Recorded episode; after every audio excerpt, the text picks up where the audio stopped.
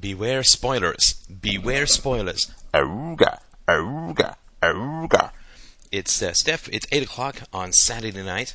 This is April the first, and I have abandoned my plans for an April the first Fools podcast, which was going to be a spirited and subtle defense of uh, the need to reject property rights on inheritance, but I'm not going to do it. I'm going to be a nice fellow and not end up getting flamed by everybody, although I think that would be kind of fun and would certainly indicate that people were getting the hang of these kinds of ideas, at least those who are new to them, to notice that I had come up with rather contradictory flaws in my argument. So, I'm not going to do that. Instead, we're just going to kick back, relax, and have a little bit of chat about V for Vendetta, which was a movie I saw last weekend, and don't uh, listen to the podcast if you haven't seen the movie. I warn you ahead of time. I'm going to give it away in the ending, which is that, of course, uh, the guy in V for Vendetta is dead all along, and his. Oh, wait, no, that's a different film. Um, the Titanic goes down. No. Oh, uh, that's right. The guys in the spaceship get saved. So don't worry about that. Uh, they they do get back from their orbit okay. So what I'd like to talk about is some of the pluses and minuses that I saw in the film. I think it was a very interesting film. I think that it suffered a little bit from the cartoony origins, which is really an emphasis on action over ideas. But that is, of course, the curse of Hollywood, where if you don't have something blowing up every 20 minutes in what is supposedly an action film, then you really have some significant problems. And I also wasn't that keen on the whole if you torture people until they're willing to give up on their lives, then they somehow become heroic people. This idea that trauma breeds strength is really not uh, very true. Uh, it's probably true for things like steel, right? Where heat breeds strength, but for human beings, trauma most often results in uh, neuroses, right, or weakness, or whatever. Not always, but but often. But uh, let me get to the things that I liked about it. I liked that it was obviously cynical about the government. But, uh, well, I'm going to do the pluses first, then I'll get to the negatives. It was cynical about the government. It talked about the natural role of the state in provoking crises in order to uh, seize power, and that was good. And I liked that this V fellow seemed to have a kind of moral certainty.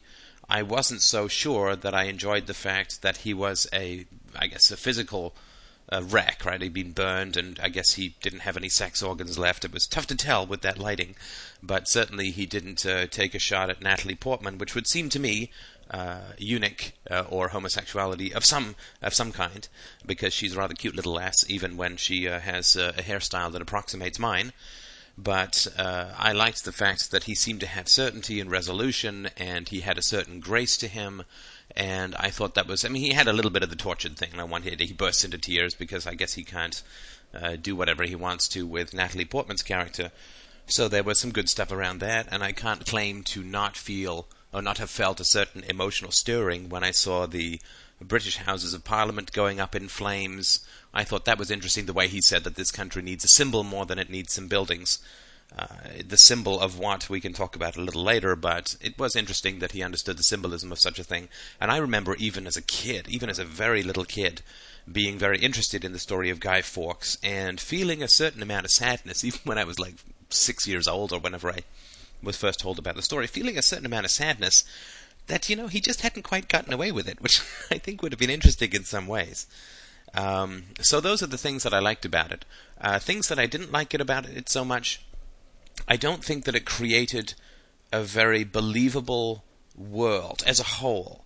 And this is a pretty esoteric criticism, so please excuse me if it just seems kind of silly, but the one thing that's true about a film like 1984, and 1984 as a film, I think, is one of the most perfect adaptations of a literary work, with the minor exception of the Eurythmics music, which was not exactly, I think, what they were looking for. But it was a wonderful, wonderful adaptation of a literary work, and what it did was it created a complete world from top to bottom, back to front, in the same way that sort of Lord of the Rings and, and to some degree, The Matrix did. It creates a completely believable world. Now, one of the problems that I had with uh, V for Vendetta was that you have this dictatorship that is going on, which has real hallmarks of 1984. You've got John Hurt. You can see his spittle and bad teeth on a video screen the size of a jumbotron, and you have the small council and so on. So obviously, this is a place that has significant amounts of economic controls and economic uh, transfers from the general population to the political elite. but at the same time, it seemed to be sort of like a flourishing economy. And the one thing that 1984 got beautifully, uh, to use the word beautifully in an odd way, was that the amount of poverty and wretchedness that was going on under this gruesome heel of the state was pretty well portrayed. That everyone was short of everything, and you know, when you see Natalie Portman going to work in the film, she seems to be working in a pretty upscale studio. And the one thing that was true about, or is true about dictatorships, everything is shabby. Everything is old. Everything is worn down. Even the best stuff that you can get in the inner party in these kinds of environments tends to be pretty mediocre compared to what even the average or even the poor person can get in the West. So I thought that there was a little bit of inconsistency there, that it would have been funnier, or I think more accurate in a way, if it had been sort of like the movie Brazil, where just nothing works and everything's kind of weird. And I think that a level and, and, amount of violence that is occurring within society does produce real catastrophes in the free market, and I think that it would been more consistent to have that sort of in more places. Now, I know that it was supposed to be taking place in the fairly near future, and so it wouldn't have been that the whole economy would have collapsed, but you would uh, be rather amazed at how quickly capital flight occurs when dictatorships take over. People just take their money right out of the country by hook or by crook, and there is a real uh, sort of falling down of the main economic drivers, so the capital markets and stock exchanges and so on. And if that had not occurred yet, it was because the government was still protecting property rights. It wasn't a dictatorship to, to that degree that it was portrayed. But given that it was a dictatorship, it seemed that way, that the government could sort of arrest and torture and kill people at will, capital flight would have occurred. And given that this was a single country that we were talking about, England, I guess, and that we heard nothing about any of the other countries, then that's even less believable that the capital would have stayed in England despite the development of a dictatorship. The capital and the the, the uh, major um, investments would have all gone overseas. Of course, what made 1984 so much more believable was that it was all the same, and the same thing is true of Atlas Shrugged. That all of the countries were going down the tubes, and in fact, America in the Atlas Shrugged paradigm was the last to go, or the people states of Europe were already gone, and so on. So I just found that you know these sort of pockets of of flourishing, cool kind of everything's hip and so on. Uh, seem to be sort of inconsistent with the general sense of decay and you know that the totalitarian societies have all the ambience and charm of a well used public washroom.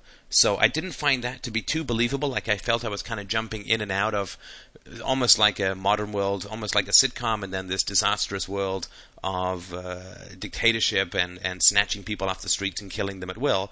And I found that to be uh, somewhat problematic.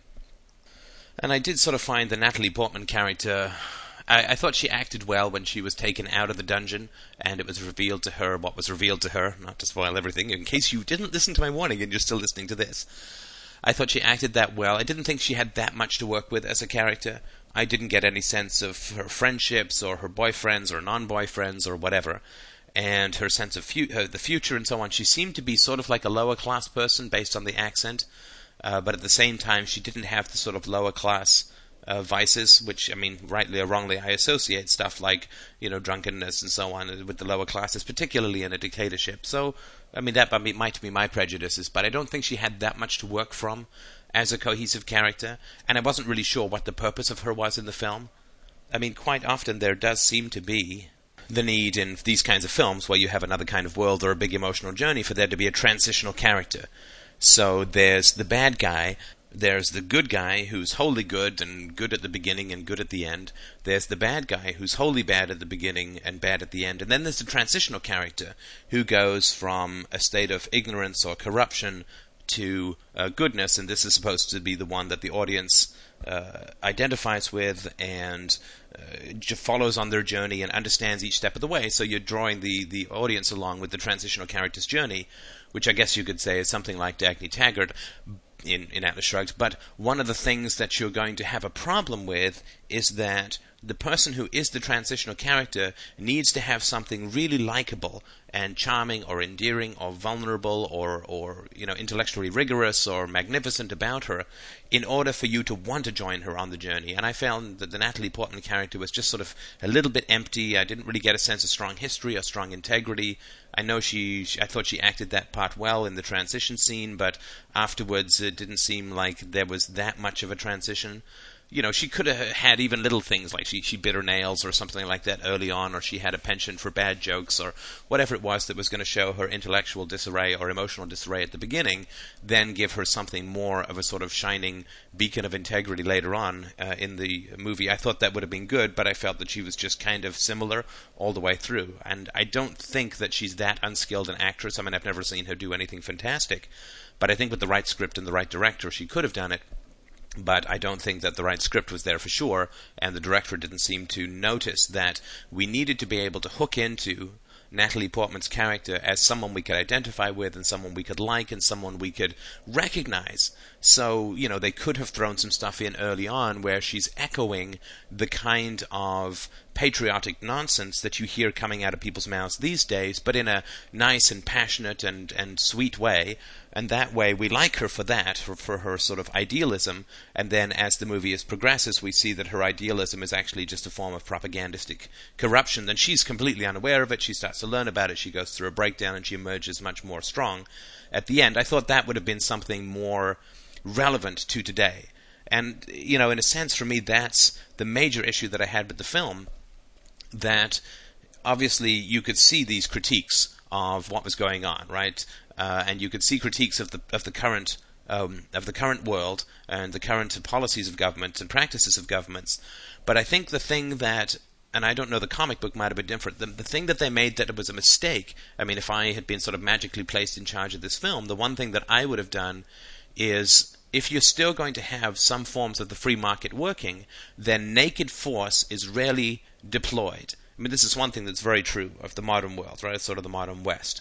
That the government does not like to use naked force because there are still elements of freedom. There's a free press. There's some uh, sort of cover of uh, jurisprudence and, and so on. You get your Miranda rights read, and people, the government doesn't snatch people off the streets and make them vanish unless they are members of a sort of voiceless minority, right? I mean, you can do that if people are uh, traveling in your country. You can do that if they're illegal aliens. You can do that if they are part of a uh, ethnic group that nobody listens to or whatever. But this seemed to be happening mostly against white British people. I didn't find that to be too realistic.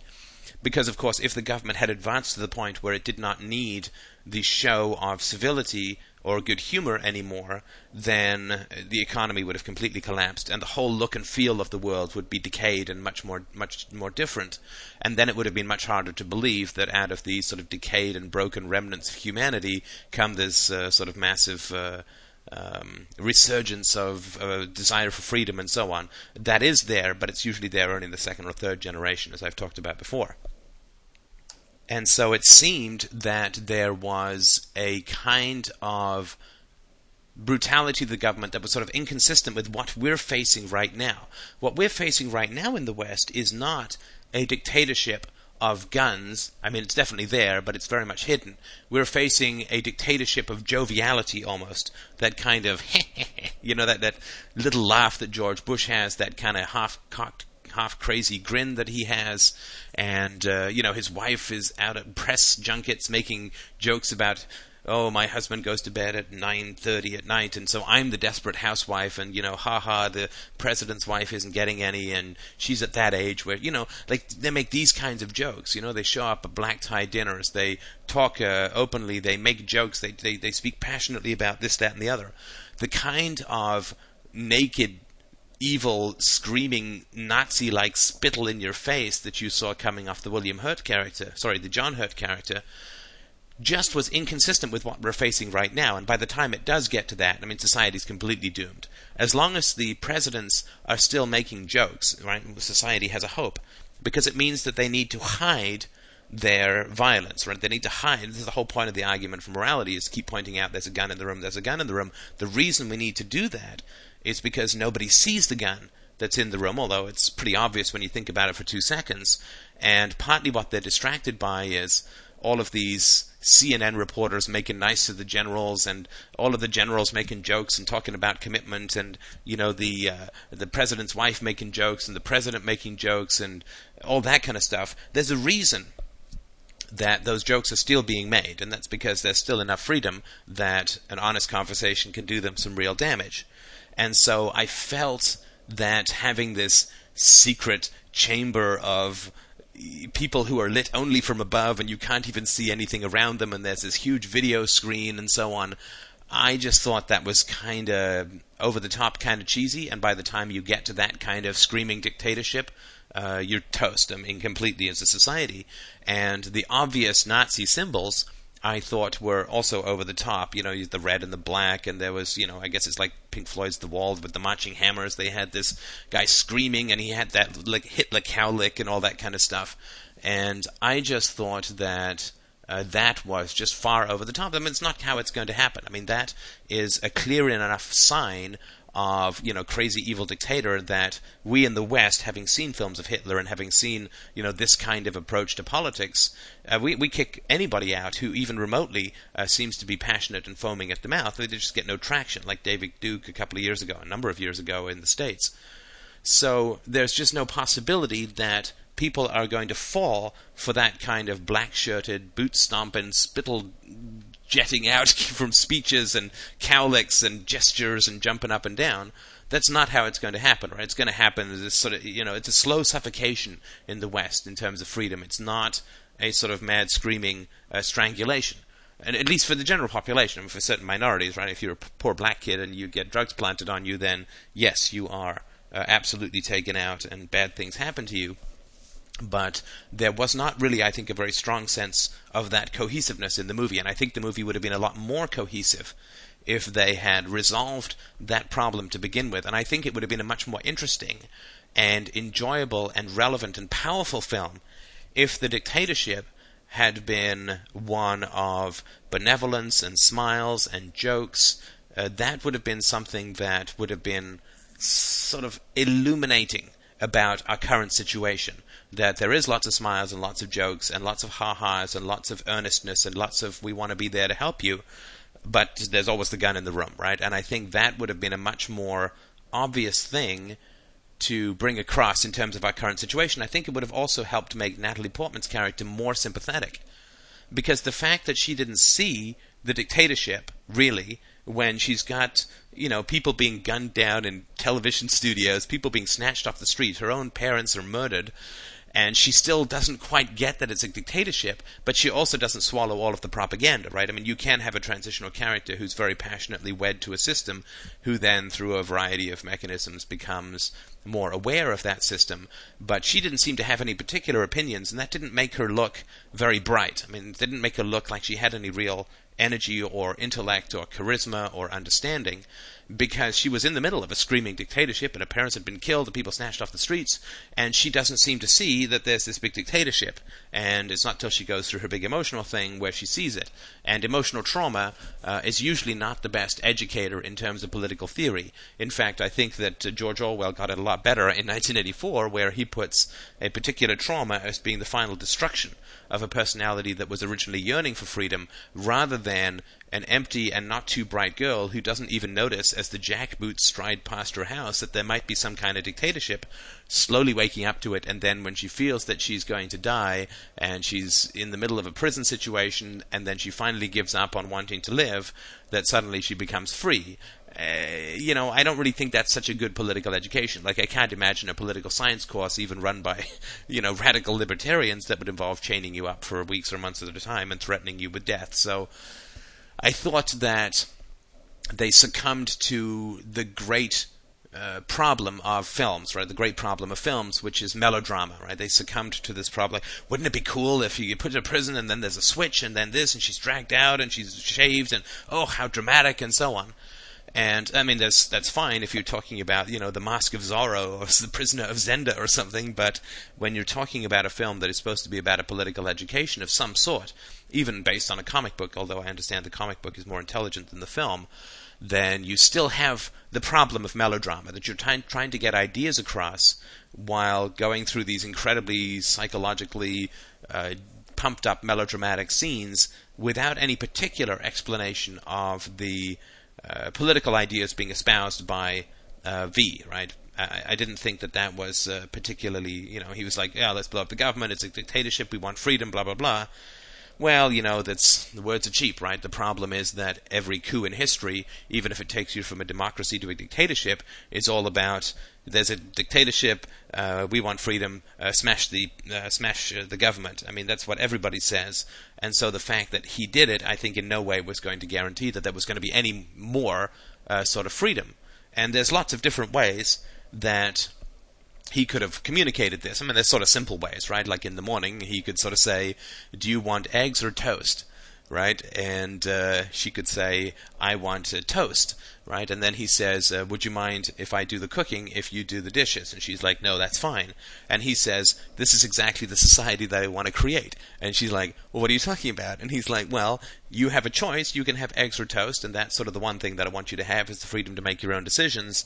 And the other thing that I want is for us to be able to trade voluntarily back and forth goods and services, right? So I make you this and then you do the dishes. And nobody's forcing us to do either of these things. We're perfectly free. You can leave, you can stay, you can choose neither the eggs or the toast or come up with something else, you can say, no, I don't want to do the dishes, I'd rather do something else. What you just did there, those two things, that's exactly the society that I want to build. Now, how long would that take? That would be like a 90 second or two minute scene.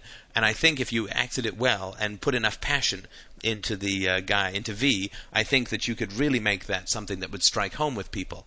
And you could also. Um, put another scene in there, you know, where people want to do something, right? And there's there's uh, three of them, and they want to do something, and you know, one of them wants to run away, the other one wants to attack the police, and um, they, you know, two of them say, "Let's let's attack the police," and the other one says, "No, I'm going to run away." And they say, "Sorry, this is a little democracy here," and so on. And I can't remember if they did that at the beginning or not when she's attacked by the hoodlums, whether they say, "Let's have a vote on whether you get raped." But something like that would have been pretty powerful. I think that would have been uh, uh, very very powerful indeed or for V to say something like when he takes down these guys, it's like, well, obviously they decide that force is the best way to do it. The only thing they're unhappy about is that I'm better at it than they are. Like, there's lots of different ways that you could play that. That would be a way of getting the message across in a way that would strike people emotionally now, right? The great thing about uh, allegory in stories is that it gets through people's defenses and gets them right to what's happening now and wakes them up to reality in the moment by talking about something in an artistic sense. It's like a very powerful dream that gives you some clarity uh, about your life, and that can be the great thing uh, that occurs in art. And unfortunately, I didn't really get any strong sense of V's political philosophy other than the government is bad, we need to smash it, blow up the buildings, and bring freedom, which is what every Che Guevara said the same thing, Lenin said the same thing, Pol Pot said the same thing, um, and uh, so I just felt that that was not uh, particularly compelling from a, a libertarian standpoint. You know, I, I didn't get the feeling that he was anti-state. I got the feeling that he was anti this government, right? The, the, the two are very, very different uh, things, right? Libertarians mostly are not anti-state; they're anti this uh, kind of government, and they want a smaller or different kind of government. And you know that's like as I mentioned before, it's like trying to reform slavery uh, by saying that the slaves should be nicer and give their slaves weekends off rather than what the hell is there such a thing as slavery to begin with. So I, you know, the movie was just a little bit weak to me on that standpoint. I think another thing that happens in a movie like V for Vendetta is that uh, and this was mentioned on the boards, but I think it's important to pick up that it looks like if you want to fight for freedom, that you have to be incredibly acrobatic. Uh, you have to uh, be able to throw uh, knives in slow rotating moment with after images of the knives as they spin. You have to have like no fear. Uh, you have to be a cat, cat burglar, and you have to have no problem with killing people, and, and you know this kind of stuff.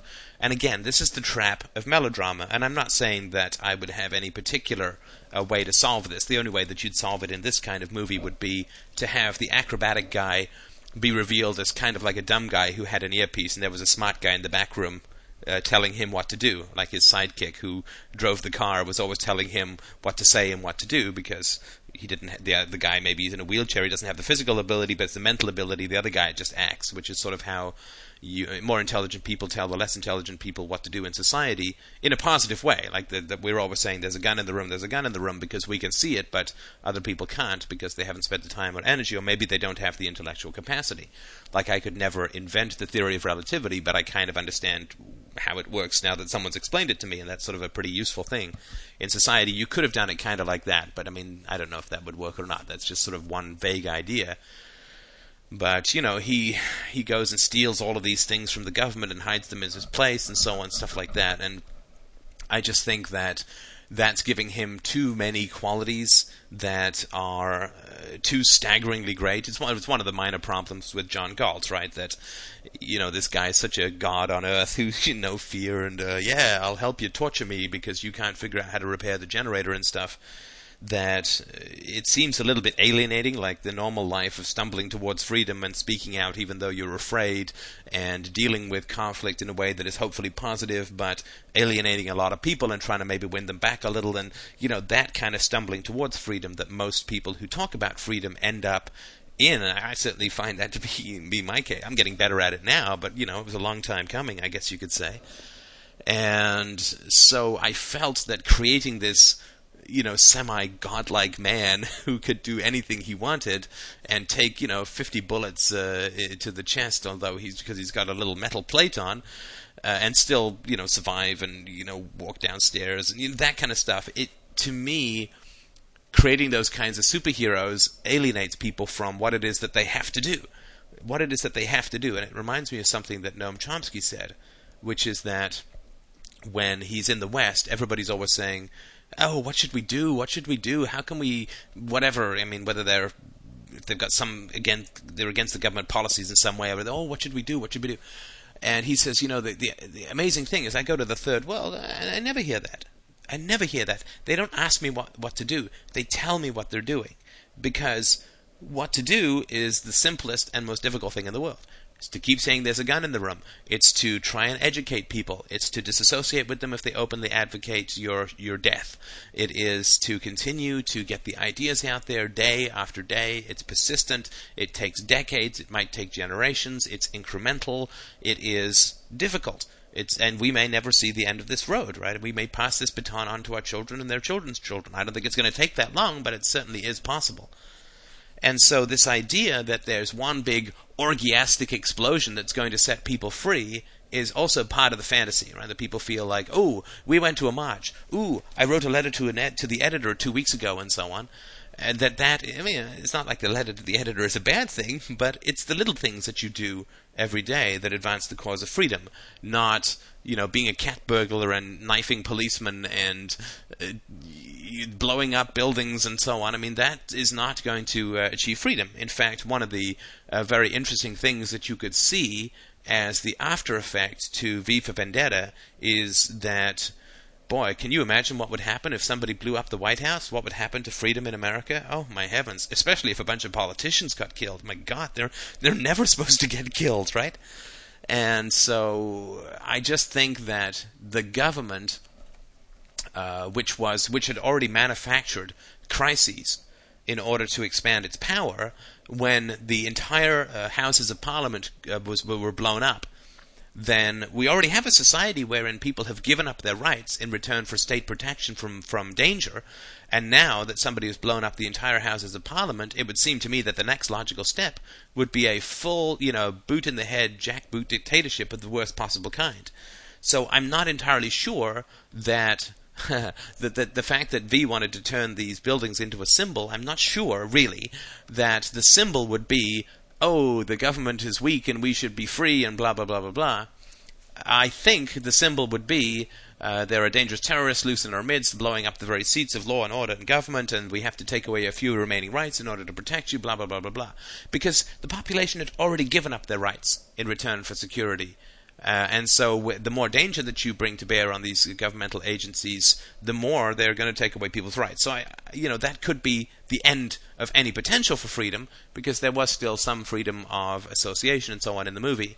But what he did, blowing up, that uh, would be probably to me the very end of the uh, possibilities for freedom because it would just be uh, more than uh, the state uh, would need in order to justify its stripping of the last uh, vestiges of human rights from the population as a whole.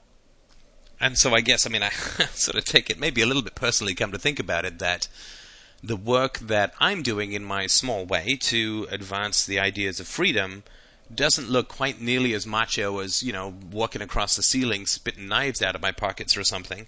And yet I think that what I'm doing is probably a little bit more useful than plunging knives into people and blowing up buildings because there's no way to to grab power without becoming infected by it, right? There's no way to use violence without becoming infected by it. And so there's no way to to precipitate a crisis in the ruling class and have that ever benefit the people. At least I can't think of a historical example. What you do need to do is you need to educate people about the fact that political, that the sort of political and economic and military crises are invented by people in order to gain power over other people, right? I mean, they were invented by the ruling class to keep everybody else down. And I thought the film was good in that it pointed that out, but it was bad insofar as it said that, you know, when there's danger, people cling to the government. So what we need to do is blow up government buildings and kill lots of cops and kill the like murder the uh, the ruling the ruler uh, in order to uh, you know convince people that the government is bad, as if as if when Lenin died, Stalin was a whole lot better, right? I mean, I don't know. Maybe Stalin killed Lenin. I mean, sorry, maybe Lenin was killed by by Stalin. Who knows, right? But it's not as if the death of one ruler creates uh, a more beneficial situation. It's just a wheel that goes round and round, right? Uh, you get some new ruler who's going to be just as uh, much of a jerk as the last ruler, and you know choke off your freedoms more and more because the the ruler is irrelevant to some degree. The state has a logic all of its own that it continues like a cancer until it destroys society, or at least the existing society. And I mean, that's the same thing you see in Lord of the Rings, not to sort of switch movies around too much, but it's like, well, Sauron, you see, was a bad lord, and that would be no good, and there's this Theoden as a bad king, and, you know, he's self-destructive, but boy, that Aragorn, that chisel-faced, you know, guy with the, uh, the piercing eyes, he'll be a great king. I mean, that's that's always the fantasy, right? I mean, just get the right guy in power. It's all going to be wonderful. And of course, it never is. I mean, the right guy never gets in power. Uh, or if he does, even if he did magically get in power, like if someone made me king of the world tomorrow, uh, it would be something I would immediately want to walk away from because if I knew if I'd stayed that the amount of uh, corruption that would enter my soul, almost against, it's almost impossible to resist if you stay in that situation, unless you just lock the door and don't answer the phone, right? Everybody's begging, everybody's pleading, everybody's bribing, everybody wants something.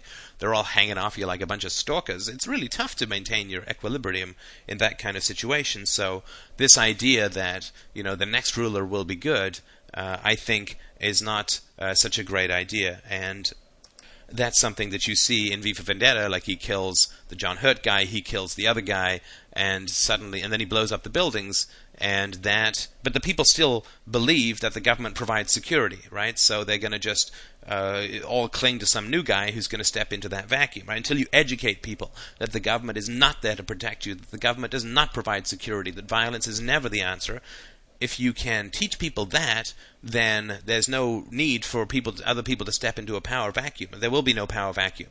There will be actually be an, an abhorrence of power instead which is another topic we've been discussing on the boards.